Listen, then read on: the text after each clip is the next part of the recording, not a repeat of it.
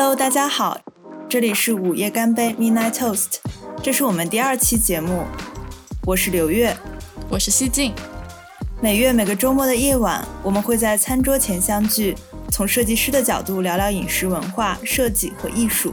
欢迎你加入我们的餐桌。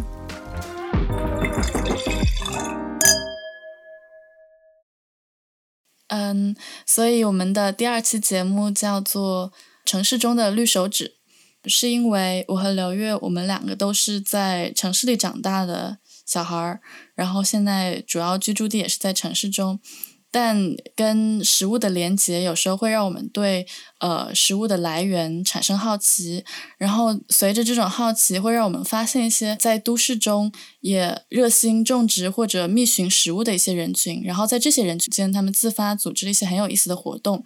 嗯，我觉得这是对我们来说很有意思的一个主题。然后绿手指在这里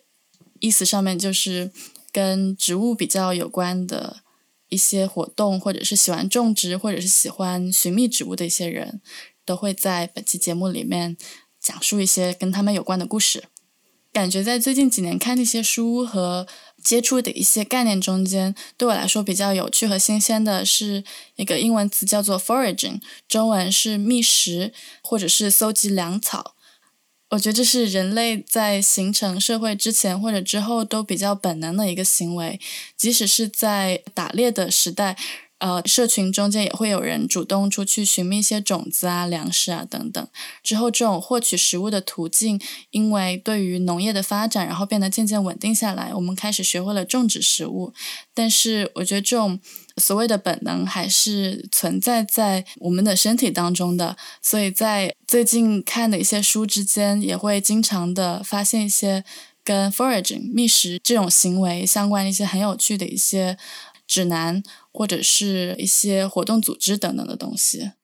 哦，我这里想对这个 foraging 的定义做一个补充，然后我们在这里把 foraging 的中文译为觅食。更具体的说，觅食这个词是用来描述在不伤害自然的情况下，采集生长在山林、森林、草地、田野、湖水、河岸还有泻湖中的野生食物的做法。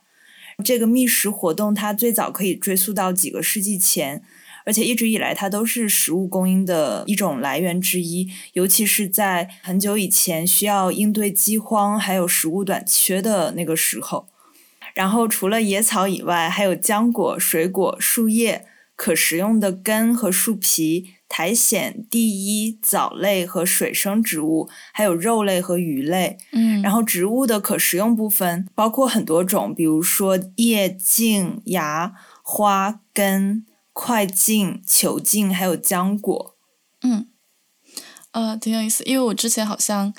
最开始接触到这个概念的时候，是看到一本由美国作家尤厄尔·吉本斯所撰写的《追踪野生芦笋》。他是一个出生在德克萨斯州的克拉克斯维尔的一个人。他是在童年、青少年持家困难时期开始寻觅当地的或者是野外的一些植物和浆果。这本书也是让他一炮成名，因为他记录了很多他在野外寻找食物的一些经验，然后以及这些野外的植物怎么把它们烹饪的一些菜谱记录下来，我觉得特别有意思。他在这本书中记录的主要也是一些可能植物或者浆果啊。有些树叶啊，或者是像标题里面说的野生芦笋啊这样的食物。但你说的野生的苔藓和地衣，让我想起来之前好像也在荷兰设计周看到过有设计师专门以苔藓和地衣为主题做的一些可食用的一些项目，我觉得也特别有意思，就重新把人们的视角带上了这种类型的生物上面，就是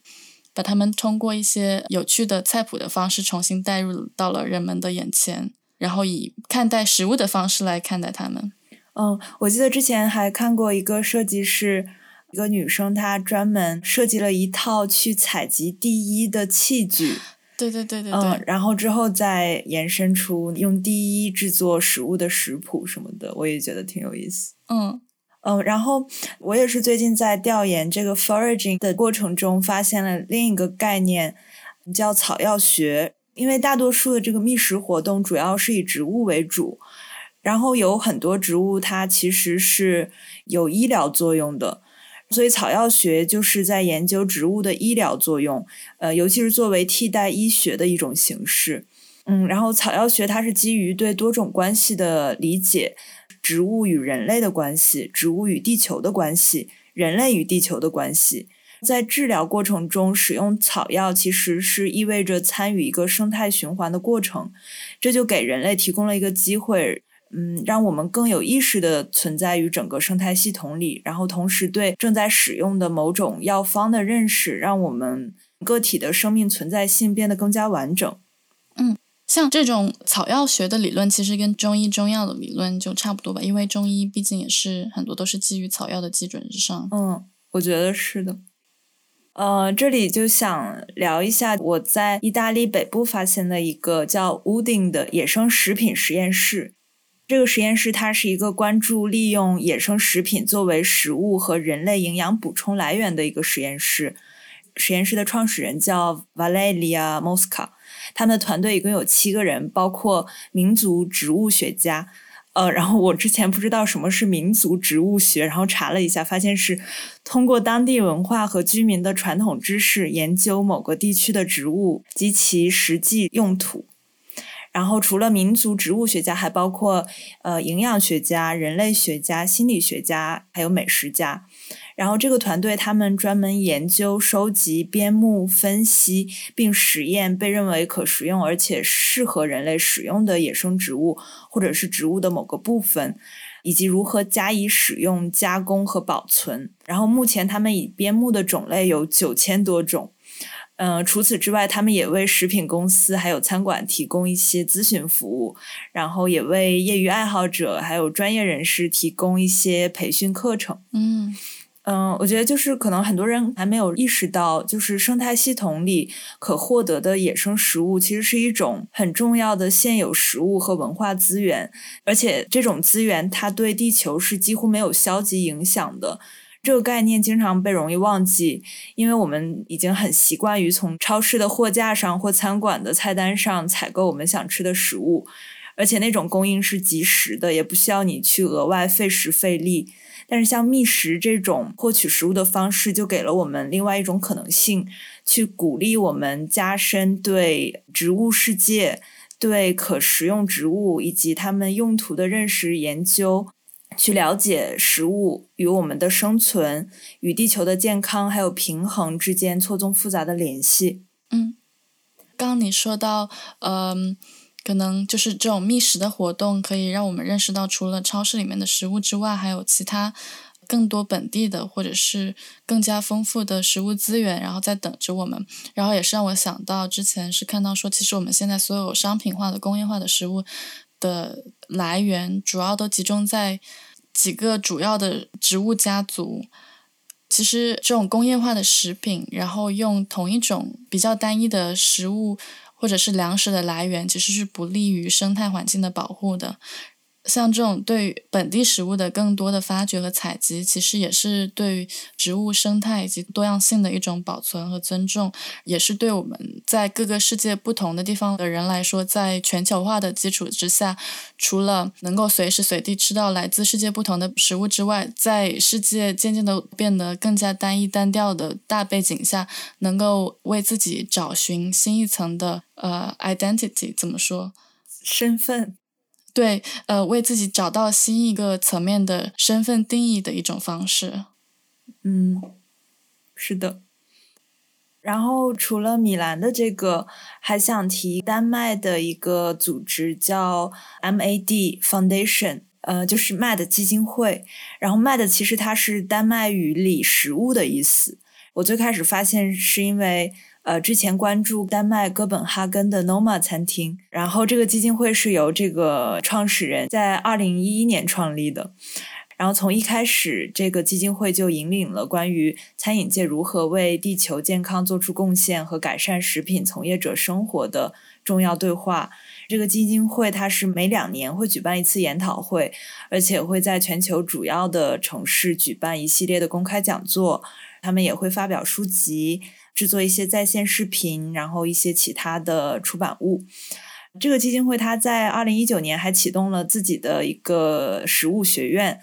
主要是为来自酒店业的学生提供知识、工具和灵感，让他们实现职业生活和世界的积极变化。对，我记得我当时还在他们的那个网站上面跟着他们的菜谱学过做丹麦本地的酸奶，呃，就是我的硕士项目。嗯，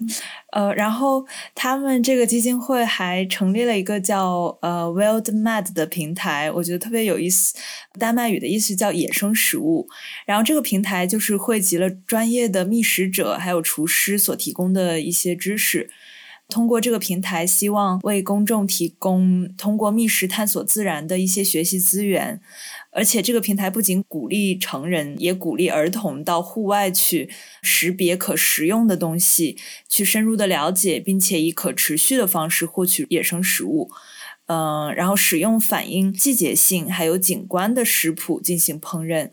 然后他们的理念其实很简单，就是对觅食活动的热爱。然后对他们来说，觅食相当于辅助塑造了 Noma 餐厅厨房的口味和哲学。然后他们是坚信觅食可以成为使人们熟悉自然景观的一种强大的工具，借助觅食也能发现新的口味和食材，并且提高人们对食物来源的理解。感兴趣的朋友也可以去下载一下他们这个 app，然后名字就叫 Wild Mad。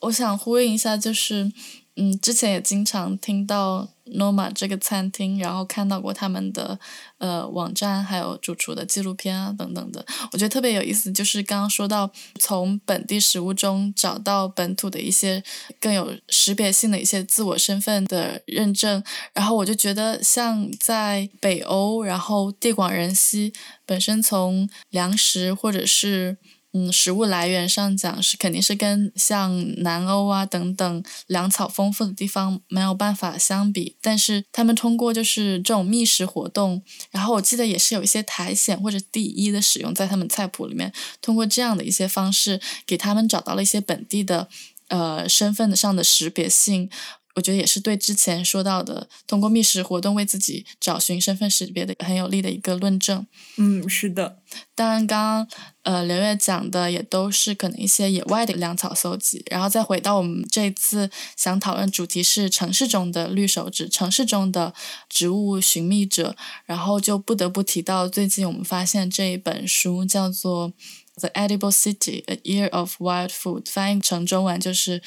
可食之城，野味之年，是英国作家约翰·伦斯滕的一本介绍他在伦敦各种绿色地带上面搜寻植物，从年头到年尾的各种各样的体验。就是可能还没有太仔细的读这本书，但是。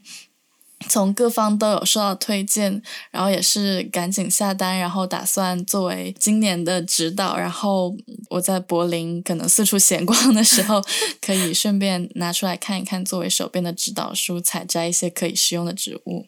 但我自己的话，可能之前这样的经历是比较少，就采集。苔藓和第一种暂时还没有经历过，然后采集植物啊，或者是呃摘野果啊这种，小时候也是有过，但是呃自己一个人在外面的话，还没有很强大的自信，然后能保证自己采到没有毒的食物。当然，这可能也是很多食物寻觅人，然后会在一开始就给你一些指引，包括怎么用气味来辨别这个食物是否是可食用的或者不能食用的。嗯。我可能我自己的经验就是，呃，在柏林的时候，感觉每年一旦到了十月或者十一月，基本上你问周边的朋友或者同事说：“嘿，你这周末要干嘛？”然后可能五分之四的人都会说：“啊，我要去采蘑菇。”然后也是有幸是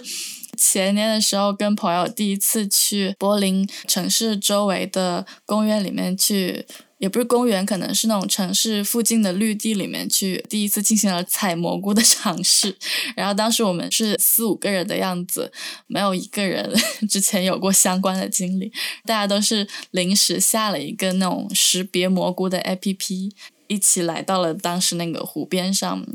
可能十月份到十一月在这边是比较潮湿的季节，所以正好就适合蘑菇的生长。嗯也是很后来才知道，其实你一般在这种采蘑菇的时候，你应该要用竹篮，然后不能用塑料袋，因为竹篮的话它还是透气的。蘑菇放到竹篮里面，你在四处走动的话，也是便于那个蘑菇的孢子，然后四处在空气里面散发，然后生根，是有利于自然的一个过程，就相当于你人像一个人形蜜蜂一样，呃，四处播撒，不是不是花粉，而是孢子。嗯但我们当时不太清楚，就用的塑料袋。其实，在有一些地区，我听说是法律上是不允许的。嗯，当时我们是借助蘑菇识别的 APP，四处搜寻，摘了很多不同的蘑菇之后，收获满满的。坐上了回家的巴士的路途，然后在巴士上面碰到了另外一个老人，他手里面也提着一袋子蘑菇。然后我们当时觉得，既然他是这样的年纪，然后也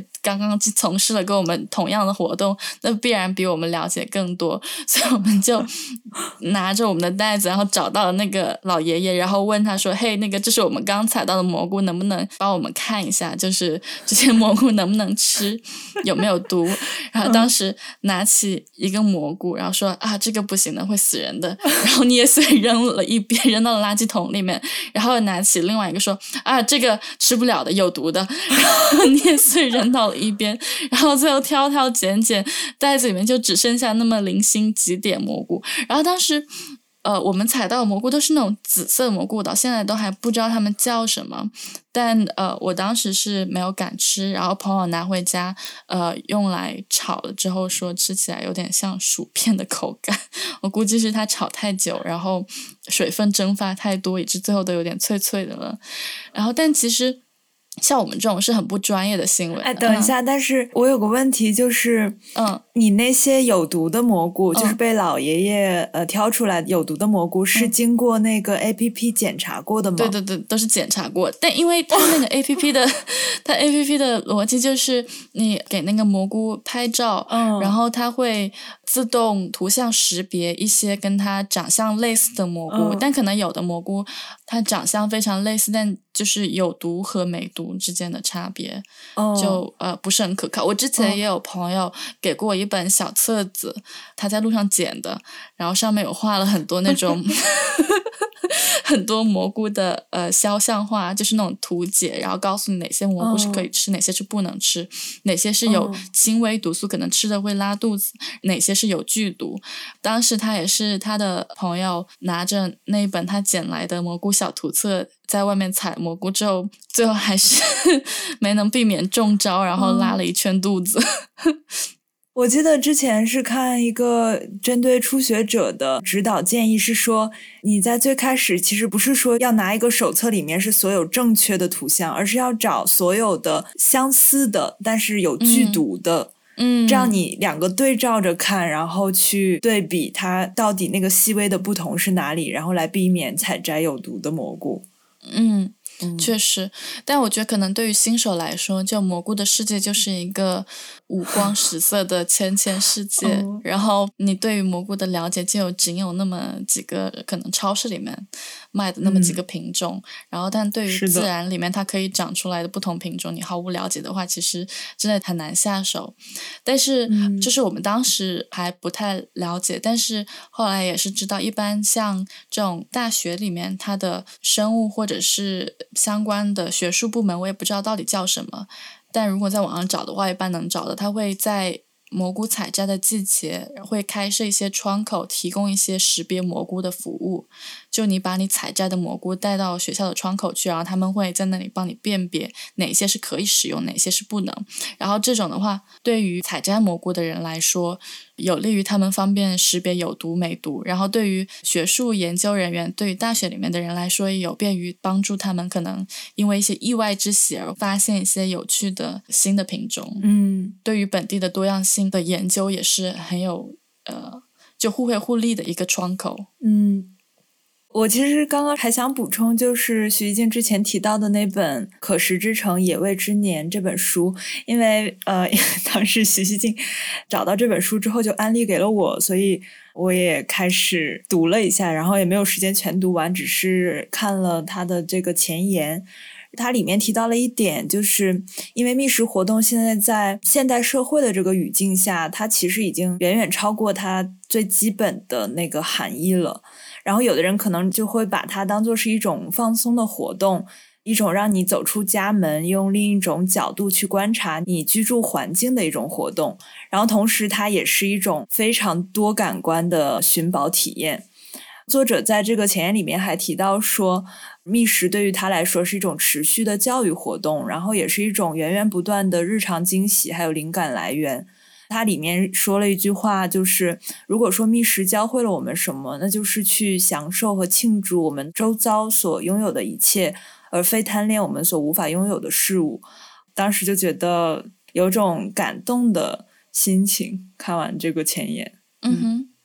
我觉得是觅食的过程，甚至也不一定是觅食，可能就是发现的这个过程本身就是让我们对周遭的世界更加敏感，然后打开我们的感官，对我们身边的信息的雷达打开的更开，然后接纳身边所有新鲜事物的一个过程。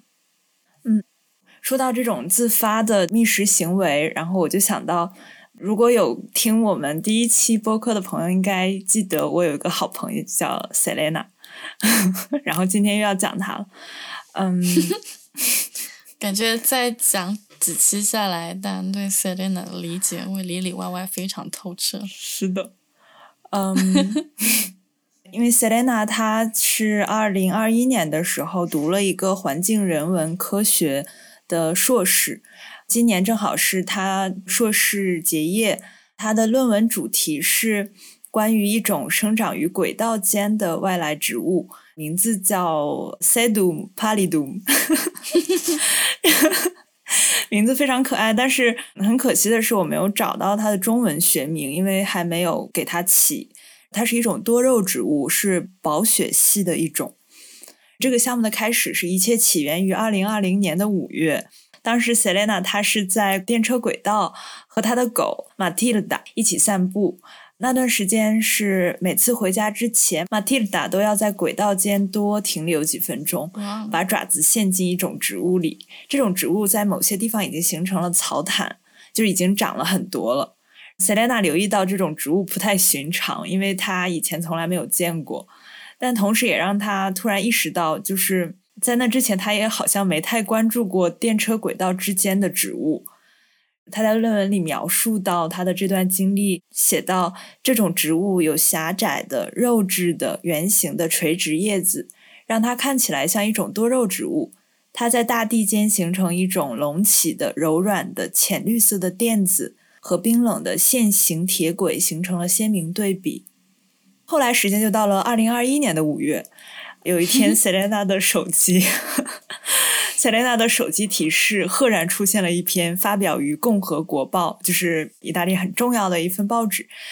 的文章，题目叫《米兰电车轨道间突现外来植物 Sedum pallidum 入侵城市》啊。然后这个文章里提到了一种外来的植物，它沿着米兰五路和七路有轨电车的两个路段。扎根明显不是一个适宜的地方。好巧不巧，这个植物就正好是 Selena 她二零二零年遛狗的时候发现的，发现的那种植物。后来因为同年七月底举办的一场关于景观中的自发性迹象的一个研讨会，Selena 就带着好奇心开始了她对这个植物的观察，还有材料收集活动。然后其中也包括了一系列的参与性行动。就希望让公民，尤其是他身边的人，也能参与到这个自下而上的知识获取的过程。比如说，通过社交网络询问是否有人在家里种植了这个 Sedum pallidum，然后也以此引发了线上的很热烈的讨论，或者是通过问卷调研的方式，向米兰市民收集大家对于外来和入侵植物的看法。同年的十二月，Selena 还举办了一次线下的轨道探索之旅。每位参与者会被分发一本小手册，里面有 Selena 在初步收集过程中发现的一些经常重复出现的植物，用来作为参考。以此为基础，通过测量还有记录对现有的植物进行编目。然后我当时也参加了这个轨道 探索之旅。并且帮忙记录和绘制了调研中涉及到的一些植物，用于 Selena 她之后的论文的设计。最后，Selena 作为这个论文的项目，她还制作了一个互动地图，通过扫描二维码，可以对电车轨道以及临近草地上的植物进行在线查询，包括它们的位置、简介、生长土壤的说明，以及电车运行的小视频。然后除此之外，感兴趣的人也可以通过将自己在轨道上拍摄的照片发送到 Selena 专门创建的这个 Facebook 小组，来丰富他的普查内容。再后来就是今年的三月初，Selena 的论文写完了，他决定以独立出版物的形式分享他的调研成果，名字就叫 Sedum Pallidum。副标题是“轨道间的外来植物”，目的也是希望能够将观者的目光转移到一个可能每天都在我们眼皮底下出现，但我们却很少关注的微型景观。这里它指的是这个轨道间的植物，同时也是希望大家能够重新去审视城市中的外来和入侵植物。感兴趣的朋友可以之后关注节目笔记里的链接，去翻阅一下他这个论文。然后就讲到外来植物，还想分享相关的一个设计案例，作品叫《城市盛宴迁徙的食物地图》，作者叫啊，我实在是发不出他这个名字，Dania Jakubowska。不过大家之后看节目笔记，因为许多野生的城市的迁移的可食用的植物，在营养和治疗方面都很有价值，但是。嗯，其中有许多会被归类为入侵性物种。当这个外来物种到了一定程度之后，通过某种方式、某种评估，它们会被归类为入侵性物种。嗯，也会因此经常出现在国际自然保护联盟还有世界上最糟糕的一百种外来入侵物种的名单上。如果有人在这个名单上看到这些植物的话，嗯，大家就会自然的认为它对当地的环境、经济和健康是有害的。但其实，有时候将某个物种归类为入侵性的决定，其实是非常武断的。如果某种外来植物它被认为是有价值的，那它就会突然转身变成一种丰富当地生物多样性的一个存在。所以，这个决定其实是。嗯，怎么说？就是非常的人类中心的，对，非常以人类为中心，就感觉其实没有人类存在，或者是我们不对此加以一种判别的话，这只是自然生态演变中可能很普通的一个过程，就是有外来入物种入侵，然后它在此落地生根，可能因为它的强势，一些本地的生物。跟其相比较会处于弱势地位，但因为加入了人类的成见，就会认为它破坏了我们本地的生态环境，它是外来者。但如果一旦你从自利的角度来出发，然后对它再加以评价，如果发现它是有利的话，一下子对它的评价就改变了，感觉这有像一种对人类社会的隐喻一样的感觉。嗯，是的，嗯嗯，然后设计师他做了什么呢？他通过一个烹饪表演，还有一个工作坊的方式，邀请参与者放下对植物迁徙还有生物多样性的恐惧心理。这个烹饪表演里面有一个菜单，菜单上的迁徙野生植物包括日本的虎杖、日本的野玫瑰，然后还有刺槐。这个烹饪实验相当于让参与者去追溯这些野生的可食用植物的一个迁徙的历史，嗯，人类活动对物种迁移的影响，还有随之而来的大量的媒体信息、官方或者非官方的一些科学论述。其实，这个烹饪实验就相当于关于探索惊喜、被忽略、被遗忘或者很少被使用的天然食物资源的一场冒险。这个项目它不仅是一个艺术活动，一个研究项目，它也是将日常的备餐仪式转化为一种重要的社区体验，去激发人们反思政治是如何定义营养系统这个概念的。嗯，然后反之，与食物有关的选择会如何影响世界的形态？嗯，嗯，你刚刚说到。外来植物，然后我想起最近在正好在调研的过程中看到，也是有一种先锋植物的概念，然后是说先锋植物 （pioneer plant） 是指在群落演替中最先出现的植物，比如说可能在一片水泥地的缝隙之间，或者是在这种石粒之间，然后最先长出来的植物。它这种植物具有生长快、种子产量大，较高的扩散能力等特点，但是不是很适应相互遮映和根系竞争，所以很容易被后来的种群排挤掉。但它们可能就是因为极强的生命力，它们可能在一片比较荒芜的一个土地之中，它会最先的出现，但因为它的出现可能为后来的植物奠定了一定的基底，所以我不知道这种先锋植物它跟外来植物。他们这种顽强的生命力之间有没有什么一定的联系，或者是没有？对这方面也不是很了解。但就你刚提到，呃，外来植物，所以就很想提一下，也是。嗯，反正今天聊到植物，所以我们也想就是简单的聊一下城市里的花园。嗯，也是在准备播客期间看了一下手边的资料，之前买了一本小册子，然后它是一个系列的。刊物是由英国的 Ralph Trade Books 出版社和花园博物馆在2021年合作出版的，主题是围绕花园展开，邀请作家、园艺家探讨它背后所涵盖的关于欲望、理想、殖民化、关怀、成就、土地还有文学等相关的主题。虽然花园只是一块小小的土地，但是它背后却承载了很深刻的意义。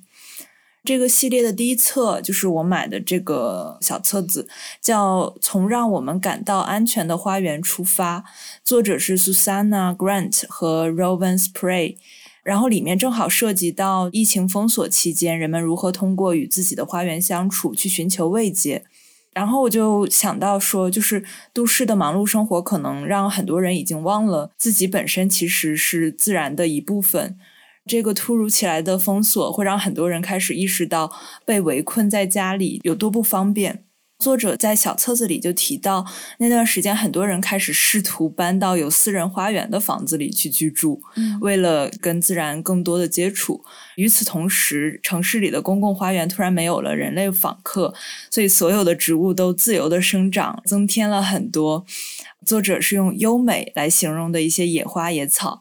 然后也是因为那段时间，这些公园开放的目的不再是为了招揽访客，所以园丁们不再用往常的那种标准，就是往常那种方式去修整花园，而是给花园更多的自由，让它去形成自己的一个形态。所以花园们实现了真正意义上的对所有访客开放，这里的所有访客就不再只是人类。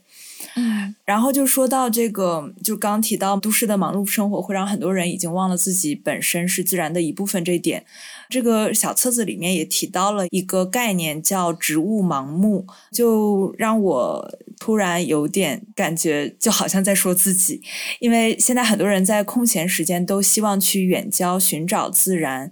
其中一个原因很明显就是。我们所居住的城市在建造自然空间的首要目的其实是去商品化，嗯，这样做的结果就是让居民和城市中的自然环境之间的距离越来越远。刚刚说的这个植物盲目，它是一九九八年被植物学家以及教师 Elizabeth Schusler 还有 James Wandersee 提出，定义是无法看到或注意到自己环境中的植物，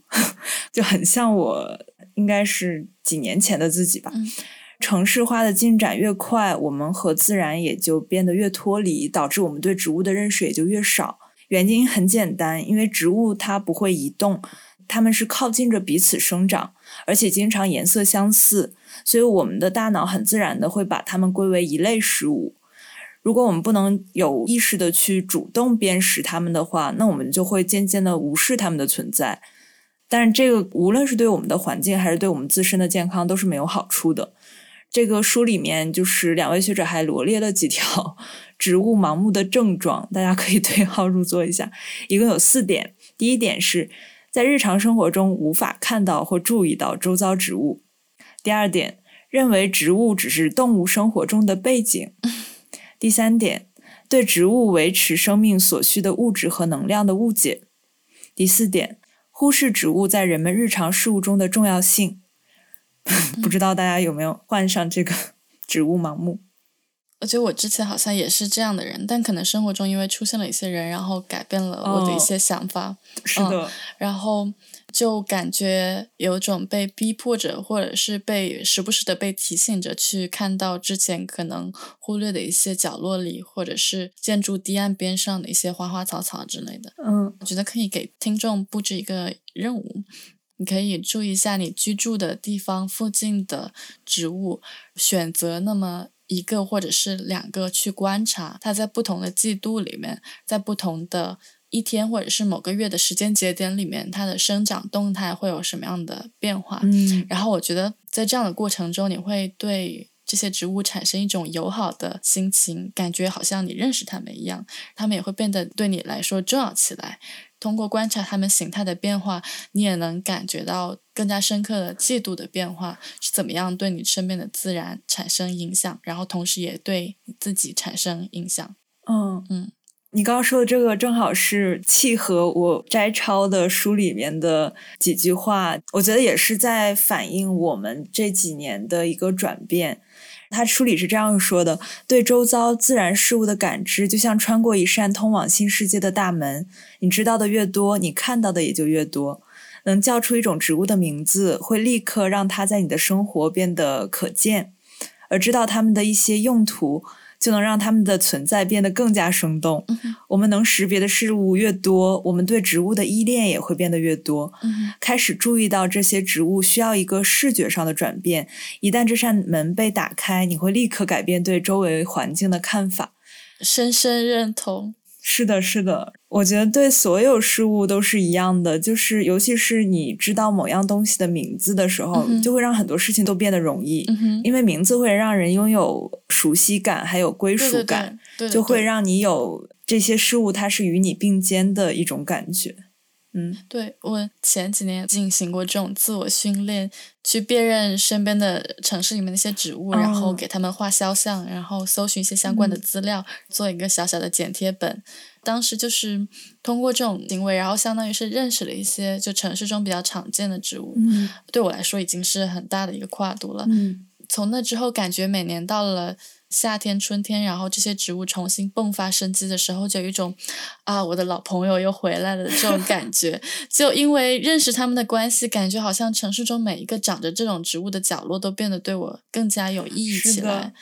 然后是一种特别美好的感受。我觉得我跟你比较相似的一个经历，应该是我去年，我去年十月开始是在米兰市政府的绿化部当志愿者。它这个部门是位于一个别墅，在米兰的朋友可以去看一下，叫 Villa Lonardi。他们二零零九年开始启动了一个项目，叫 Comunemente Verde，意思是共同的绿色理念。这个项目的目的是为了建造和维护微观环境，收藏各种植物，长期举办各种导览活动，还有主题工作坊。为了邀请人们通过参与思考并反思植物的多样性、自然平衡，还有对生物多样性的保护。所以刚刚聊到植物盲目的时候，我就想到就是。呃，从去年开始到现在，在做志愿者的这段时间，因为在绿化部的志愿者活动包括给植物浇水、清理落叶、干枝，所以每次你会注意到，比如说有的植物开了新芽，有的植物到了花季，嗯，然后有植物就是花季结束了，结果了。就这种与植物亲密接触的活动，它会让人渐渐生成一种基于亲属中心的观点，英文是 kin-centric。这种观点的中心意义可以大概概括为：人类与其他自然实体密切相关，人类也因此承担一定的责任去保护周围事物。嗯，感觉就有点像你认识谁，然后罩着他的感觉。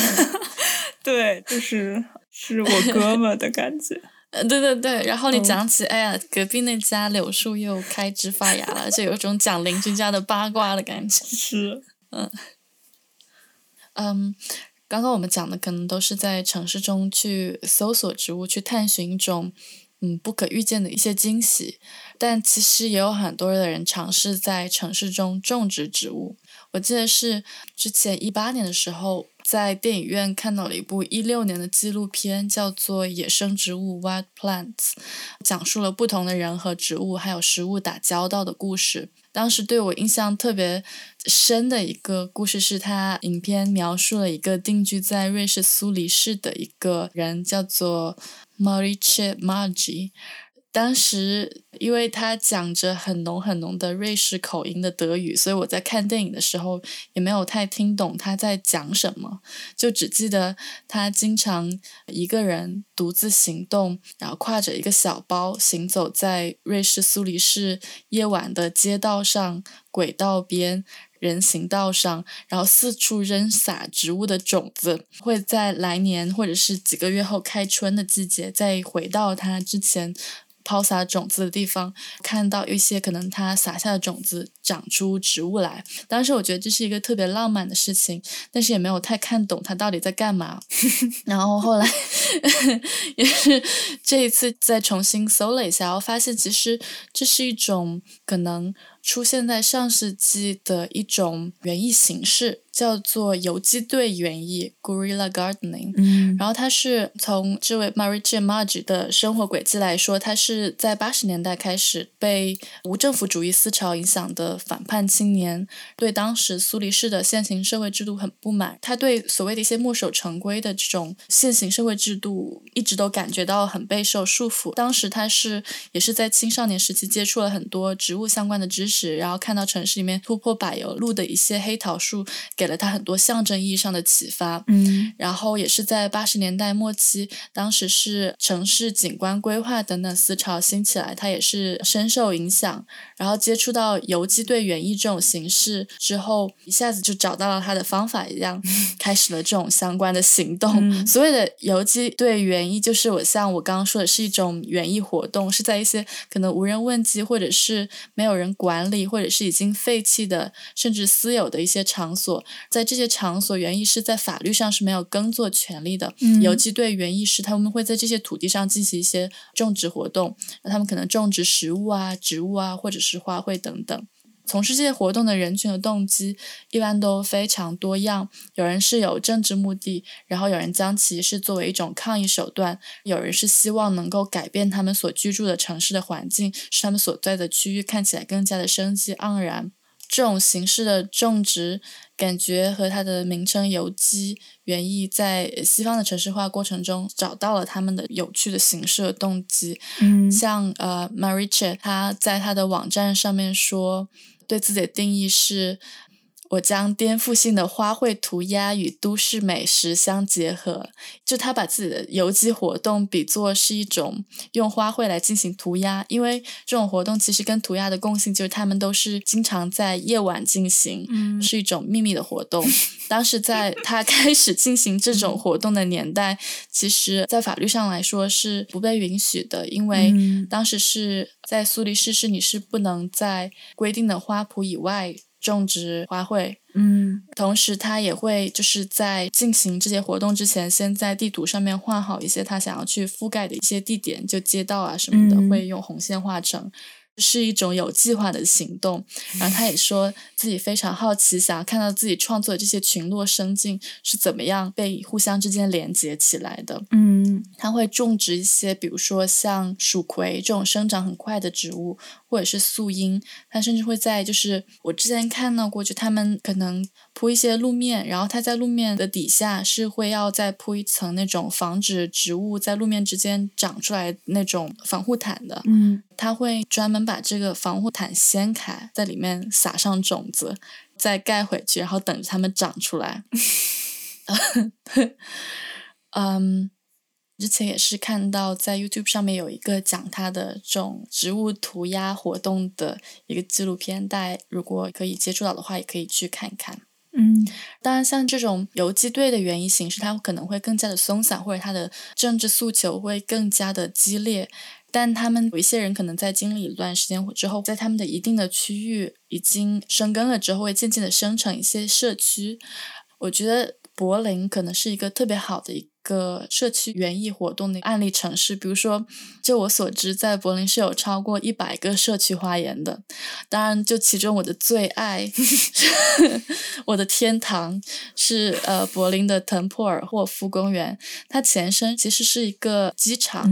是在一九二七年的时候竣工，然后。付诸使用的，后来也经历过了纳粹政府，经历了战争，经历了冷战，经历了商用，一直到零八年终止了所有的业务。在零八年之后，它是暂时的，它那个整个很大的一片面积是被栅栏给隔开的。当时是政府是有一些项目在着手考虑推进之中，想要把它建立成一些文化中心，然后连接滕普尔霍夫周围公园周围不同的几个区域，作为一个连接的桥梁。嗯当时是零九年的时候，有了一个 Squat 滕普尔霍夫公园的一个活动，就占领滕普尔霍夫公园的一个活动。当时还不是公园哈，当时还是机场。当时是有一千多名活动家联盟尝试占领这个机场，抗议政府封锁机场的行为，以及抗议机场的开发和商用。这其中抗议的活动家中间有租户联盟，因为他们担心，因为机场的开发和商用，附近的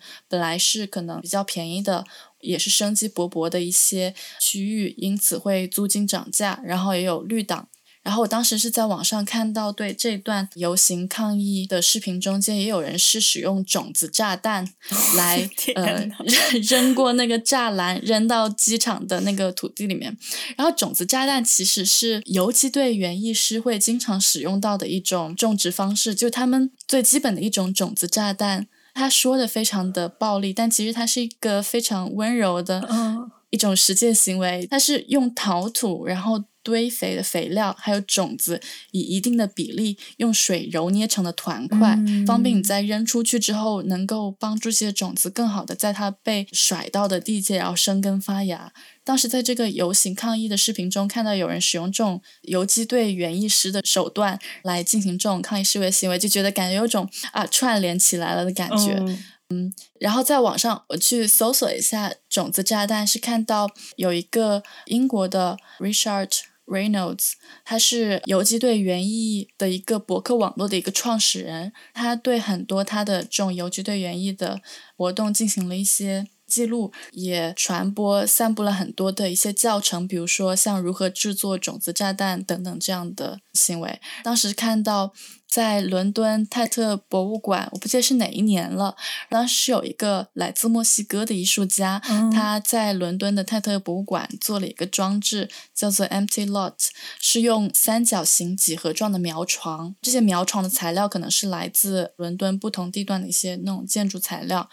搭建了很多种同样三角几何形状苗床，在很巨大的脚手架上面。然后苗床里面，他收集了来自伦敦不同地段的一些泥土，这些泥土他就直接放进这些苗床里面，但里面都还什么都没有。嗯而对他来说，这整个脚手架的装置是对伦敦这个城市的一种画像。嗯当时是这个展览在泰特博物馆维持了六个月，当时他的动机是想看在六个月为这些泥土稳定的输出水源，然后提供光照的情况下，想要看到这种荒芜的泥土上是否会。会产生什么样的改变？出于这样的好奇以及对希望的渴望，他做了这么样的一个装置。嗯，然后呢，这位 Richard Reynolds 他联合一位艺术家叫做 Vanessa Harden，在朋友们和博物馆的一些其他的参观者的支持下，用种子炸弹对该艺术装置进行了一场袭击，然后。感觉特别有意思，就是他们用他们的方式参与到了这个艺术创作之中，然后对艺术进行了一次再创作。这个视频大家也是可以在网上再看到。嗯。再回到滕普尔霍夫公园，嗯，在零九年的那场占领机场的活动之后，他在一零年就这个机场作为公园对公众开放了。嗯，在之后的一一年，周围的居民又自发组织了一个联盟，叫做“百分之百的滕普尔霍夫广公园”。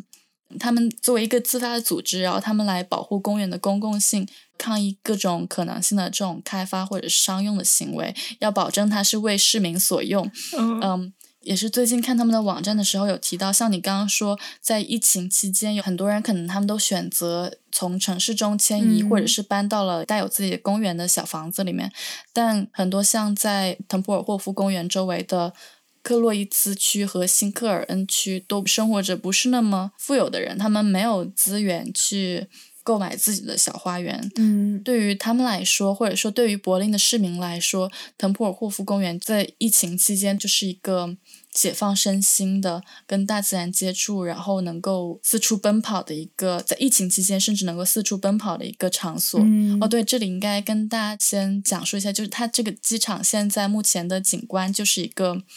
刘远你之前也跟我一起去过，你记不记得？就是一个哦，我刚刚还在想是不是就是那个，对，就是一个一望无际的一个大草场。嗯然后，因为它的尺寸和尺度，还有它平坦的这种特性，还有它的开放性，然后导致你可以在这个公园的大广场上面进行各种各样的活动，嗯组织各种各样的行为。比如说，就经常看到有人踩着滑板，然后手上持着大风车，在曾经的机用跑道上面进行这种滑翔伞的运动。然后也有人可能踩着滑轮进行一种体操跳舞一样的活动，经常看到有人。然后也有人在广场上跳舞啊等等。嗯最有意思的是，嗯，其实在这个公园内，时不时会看到有山羊的出现。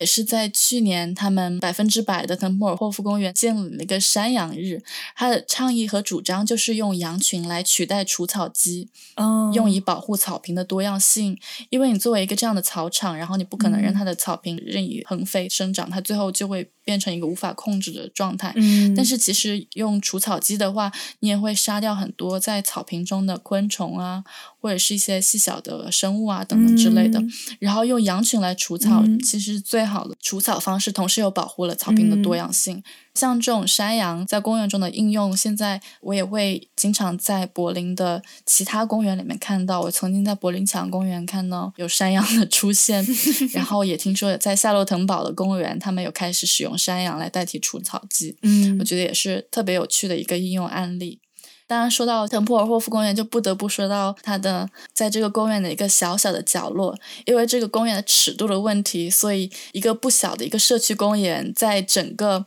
腾普尔霍夫机场公园的尺度对比之下，它也只是一个小小的角落，坐落着这么样一个社区公园。嗯它德语是叫 Amanda Control，然后是公有地办事处的意思。嗯我第一次去那的时候是一八年，一个同学他过生日，请我们来到这个公社公园的一个角落。他们是一个很多苗床的聚集区，嗯在这些苗床的周边，他们这些公社的参与人也搭建了很多有趣的装置啊，等等，有风车，有小舞台，有一些随时可以供你坐下来休憩的一些木质的家具，嗯还有当时朋友过生日的那个场所，他们搭建了一个小小的披萨的烤炉，然后当时是我第一次去到那个地方，就感觉。就一望无际的开阔的这种场景之下，你可以看到落日，然后可以吃到披萨，周围的人看上去都非常自由畅快的在跑道上面玩滑轮，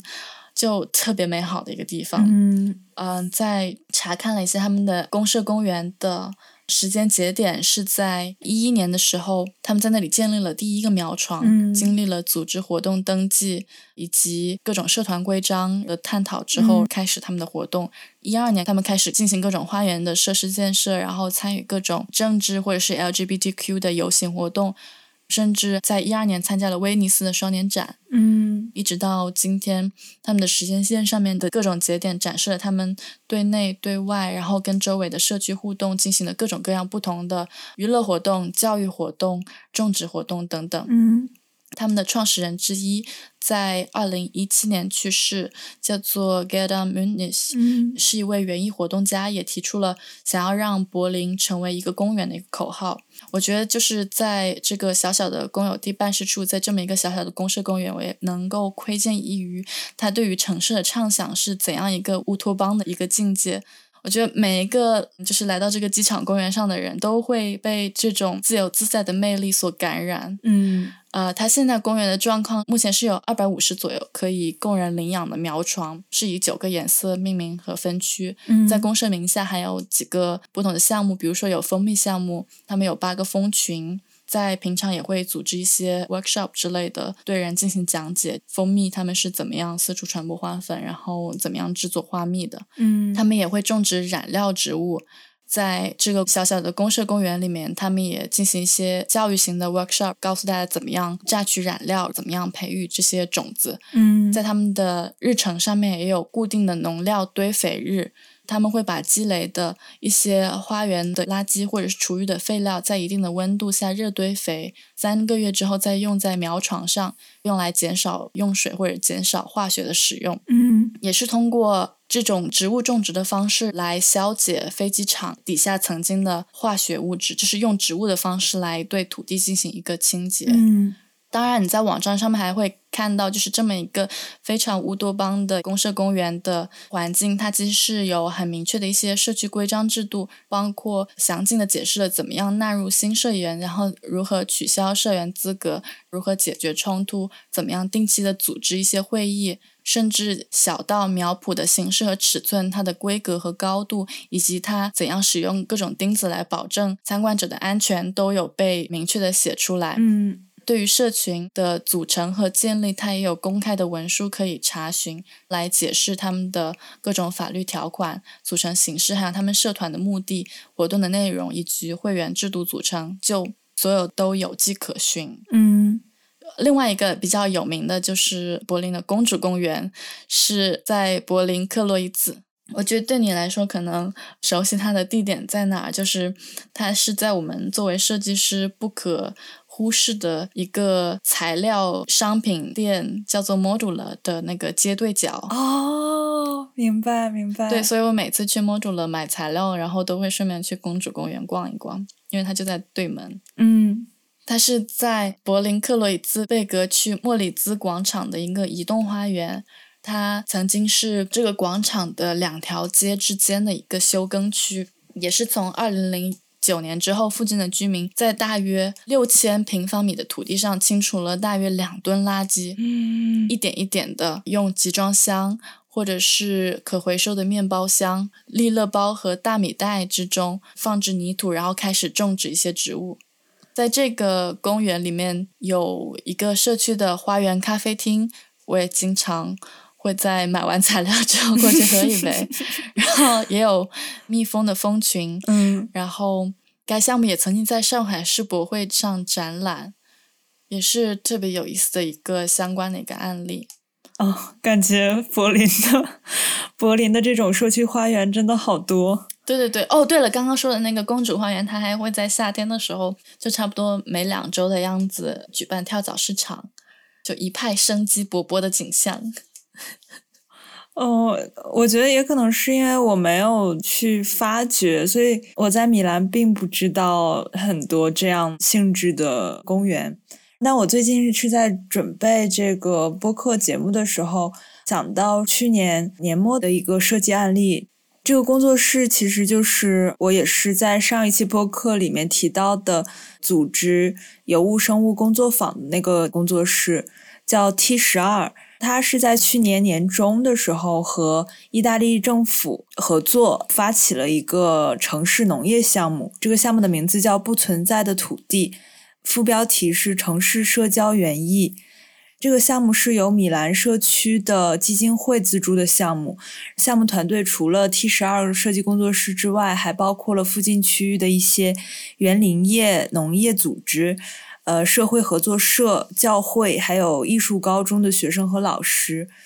这个项目的发起主要是由于二零二零年当时疫情的爆发，然后米兰叫 Padova 的这个路段，还有相关铁路的连接处那块区域的贫困人群，他们的社会处境变得非常非常困难。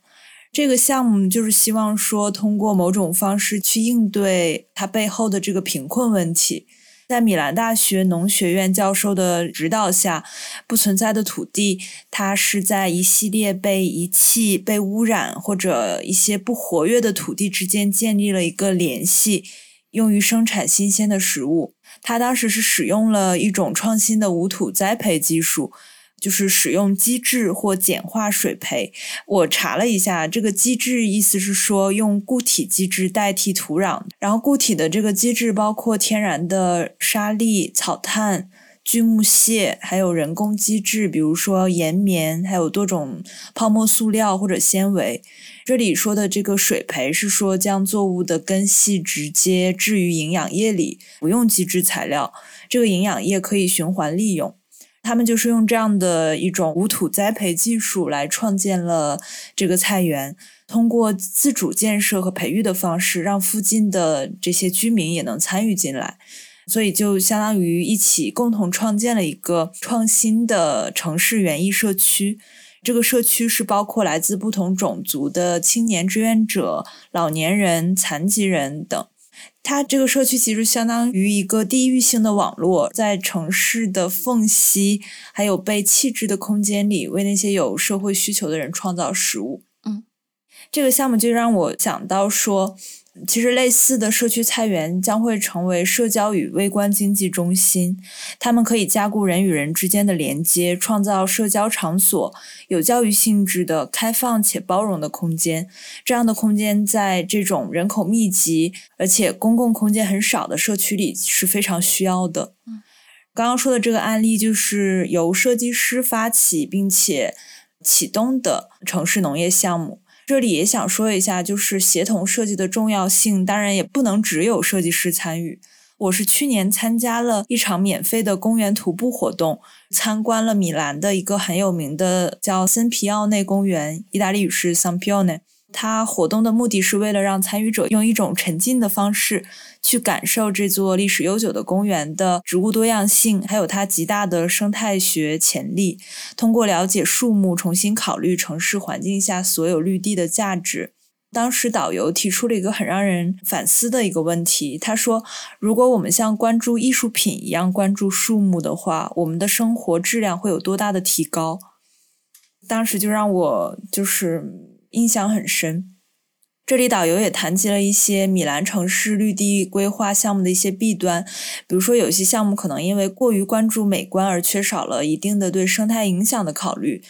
就比如说有一些道路两边的树木，他们可能会选择一些形态整齐，但是并不会考虑说这个树木对土壤的一些影响。嗯。这个其实就涉及到说，规划团队成员的学术背景，它是否足够的多元。具体的说，就是城市环境设计者的专业背景，它是会直接影响到对树木种类的选择的。现代城市的规划中，有时候政府可能会过分注重空间的物质形态，强调美学秩序，但最后就会无视人类对空间的真实需求，无视自然对空间的真实需求。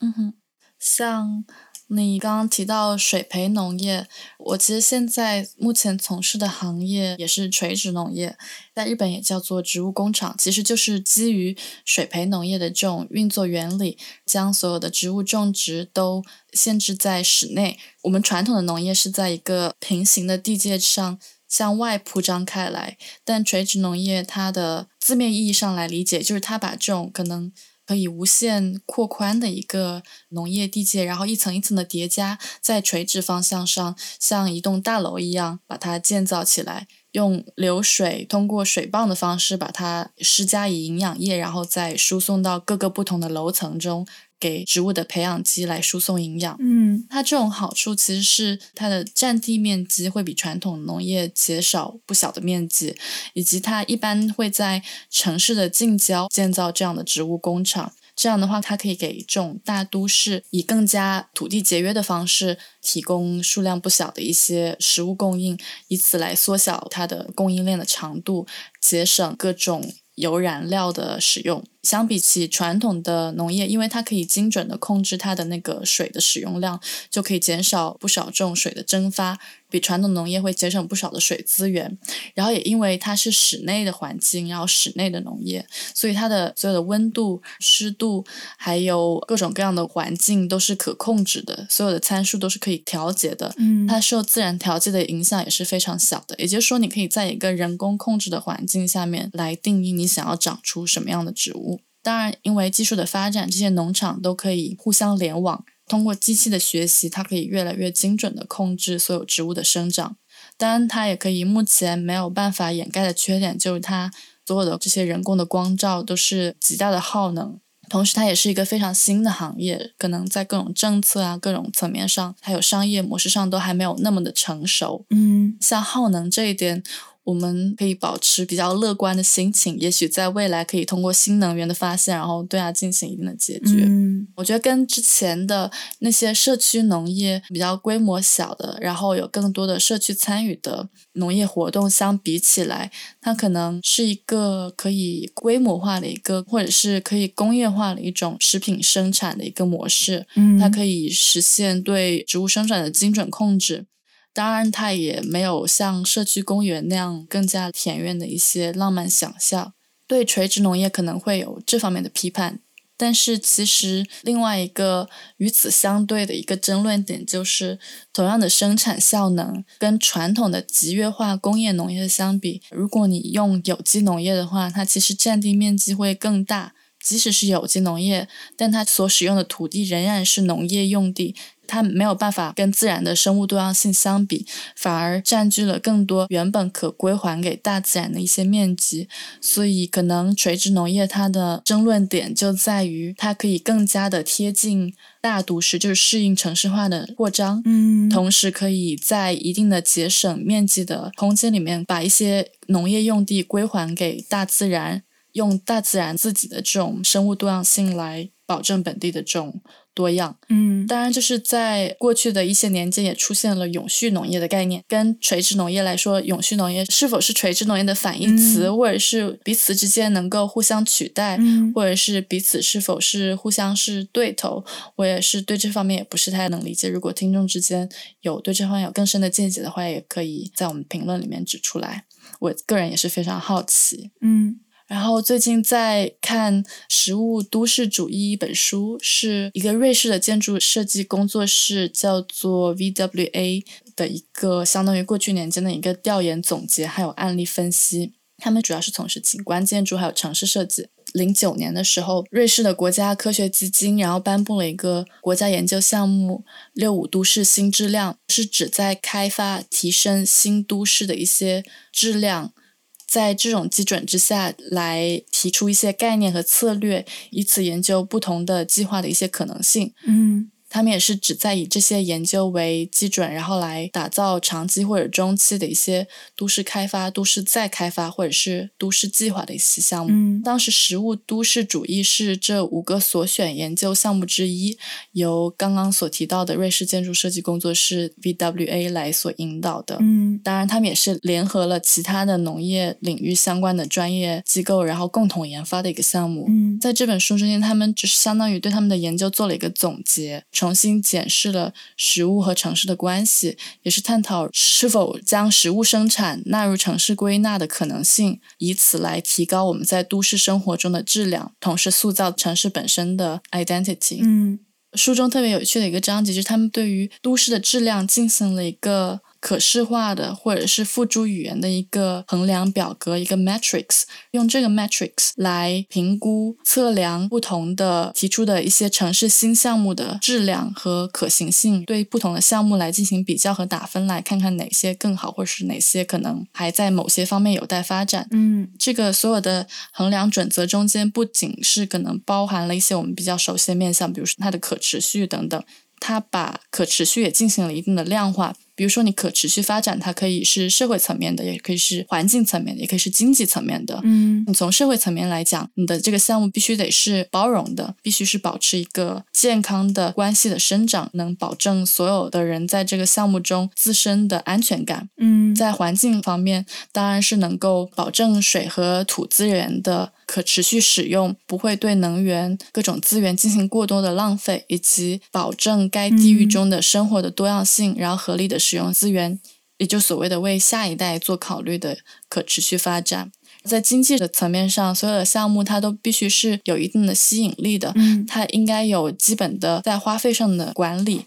它甚至应该创造一些更多的价值，比如说，也许可以创造就业等等。嗯，当然，除了在可持续的发展这个面向，你对于项目的衡量应该还包括，呃，在城市中它的表现、它的演化是如何，它是怎么样融入这个城市的，它的空间和功能的特性是如何，嗯，它是否有潜在的食物供给功能，它是否是可以被所有的人都触及使用到的，它是否能提供一个蓝绿网络，也就所谓的水资源和绿色植物的网络，嗯，它是否有自身场域的身份特性。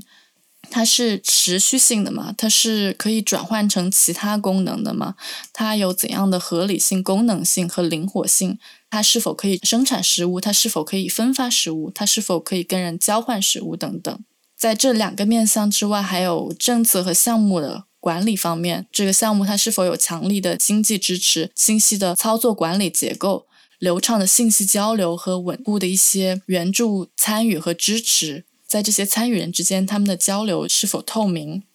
嗯，在这个书中，他也拿到了刚刚柏林的机场公园作为案例。像我们刚刚也可以看到，就是机场公园它的公社公园，在网上可以寻到它有项目基金的支持，嗯，它的管理都是透明公开的，嗯，有固定的一个日程表来供社员加以参考，然后在一个固定的日期聚集到这个公社公园，然后对公社事务加以讨论。嗯，就挺有意思的一个评估系统。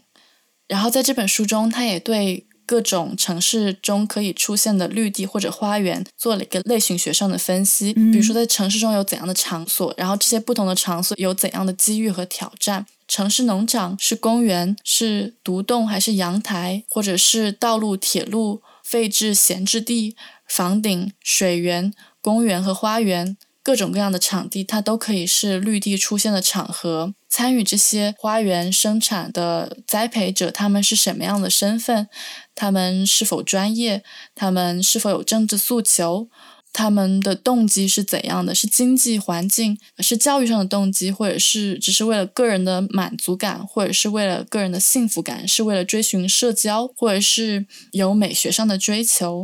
它这些生产的主体有怎样的系统和机制，是怎样的规模？这些都是不同的类型，可以互相交叉以及组织，形成不同的生产场域。嗯，我觉得这本书是对于我们之前所说的种种不同的公社花园的一个非常好的一个总结，或者是一个目录。嗯，在看到了各种各样不同的案例之后。在对他们进行的一个梳理，然后是一个对我来说特别有意思的一个理清自己思路的一本参考书。嗯，我记得在我们两个都非常喜欢的一个播客叫做《随机波动》。嗯，去年的五十七期是在河南暴雨之后，跟呃几位城市学家还有社会学家组织的四场对话。嗯，也讲到气候问题和极端问题在近年间越来越频繁的出现，我们应该怎么样在社区之间，在人与人之间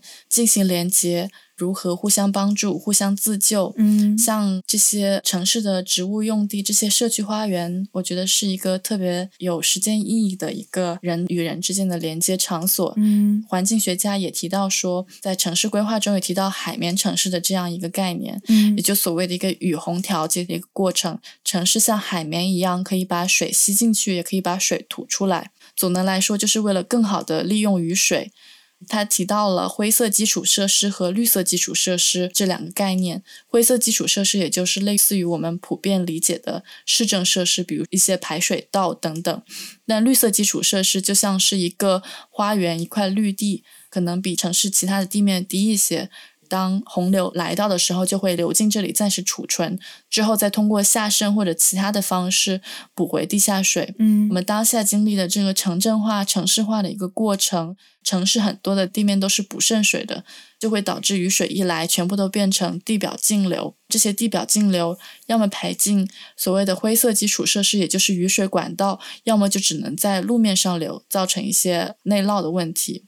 他们也提到说，也许是从政府规划层面上，把所谓的都市实物主义纳入城市规划的出发点或者是考量点上来。但作为我们普通人来说，我们也可以在下至小区、公园多种植物，或者是提升一些绿面在居住空间中的一些比例，然后能做一点是一点。嗯，这不仅可能是。像之前说的，对身心健康的一种陶养，对自身的认识，对本地的认识，甚至可能在危急情况下，这也许是我们对身边的居住环境、对它的安全性、对它的社交性做出的一点小小的努力。嗯，你刚刚说的这个关于城市建设的这些，就让我想到，差不多是将近十年前 TED 的一个讲座，主题是关于我们如何使用我们的景观，也是关于城市规划的。主讲人是叫 Pam Warhurst，感兴趣的朋友可以之后看我们的节目笔记里的链接。他大概就是介绍了他们二零一二年成立的一个叫“不可思议的食物”这个项目。具体是改造了他们在英格兰北部叫 Todmorden 的一个小镇，具体我这里就不讲了，因为他的讲座里面我觉得叙述的非常的有意思。嗯，因为最近我在米兰市政府绿化部的志愿者工作任务是参与设计一本展览记录手册，手册的名字叫《植物园之植物的进化之路》。然后，作为这期播客的结尾，我们想和大家分享一下这本小书的前言。请看看你的四周，植物无处不在，从干旱的沙漠到热带森林，再到最荒凉的山区以及我们的城市。请仔细观察它们，它们彼此之间是如此不同。为什么一个有叶子，另一个只有尖刺？为什么那些花这么小？为什么这棵植物上的花如此艳丽？为什么有的悬浮在空中，有的却浸泡在水中？到底是为什么？植物园之植物的进化之路这场展览讲述了一个始于三十多亿年前的古老故事，它会回答你的所有疑问。你会发现最早的植物是什么样子的，它们如何通过不断的进化来适应新的环境条件。在如此多样化的生态系统中生存，直到能够稳稳驻扎于地球的每个角落。这场展览对你来说将会是一场发现来自远方古老植物的旅行。欢迎来到植物园。嗯，今天的节目就先到这里，感谢你收听午夜干杯 （Midnight Toast）。如果你喜欢我们的节目，可以在苹果播客、Spotify、小宇宙搜索“午夜干杯 Midnight Toast” 来订阅、收听并留下好评。泛用型客户端可以复制 RSS feed 手动添加节目。如果有任何问题或反馈，欢迎大家留言或发送邮件给我们。同时，也欢迎大家订阅我们的微信公众号“豆否设计”，或者在官网订阅我们的电子报。我们的邮件地址。网站以及节目的 RSS feed 都可以在本期的节目简介里看到。期待下次见面，拜拜，拜拜。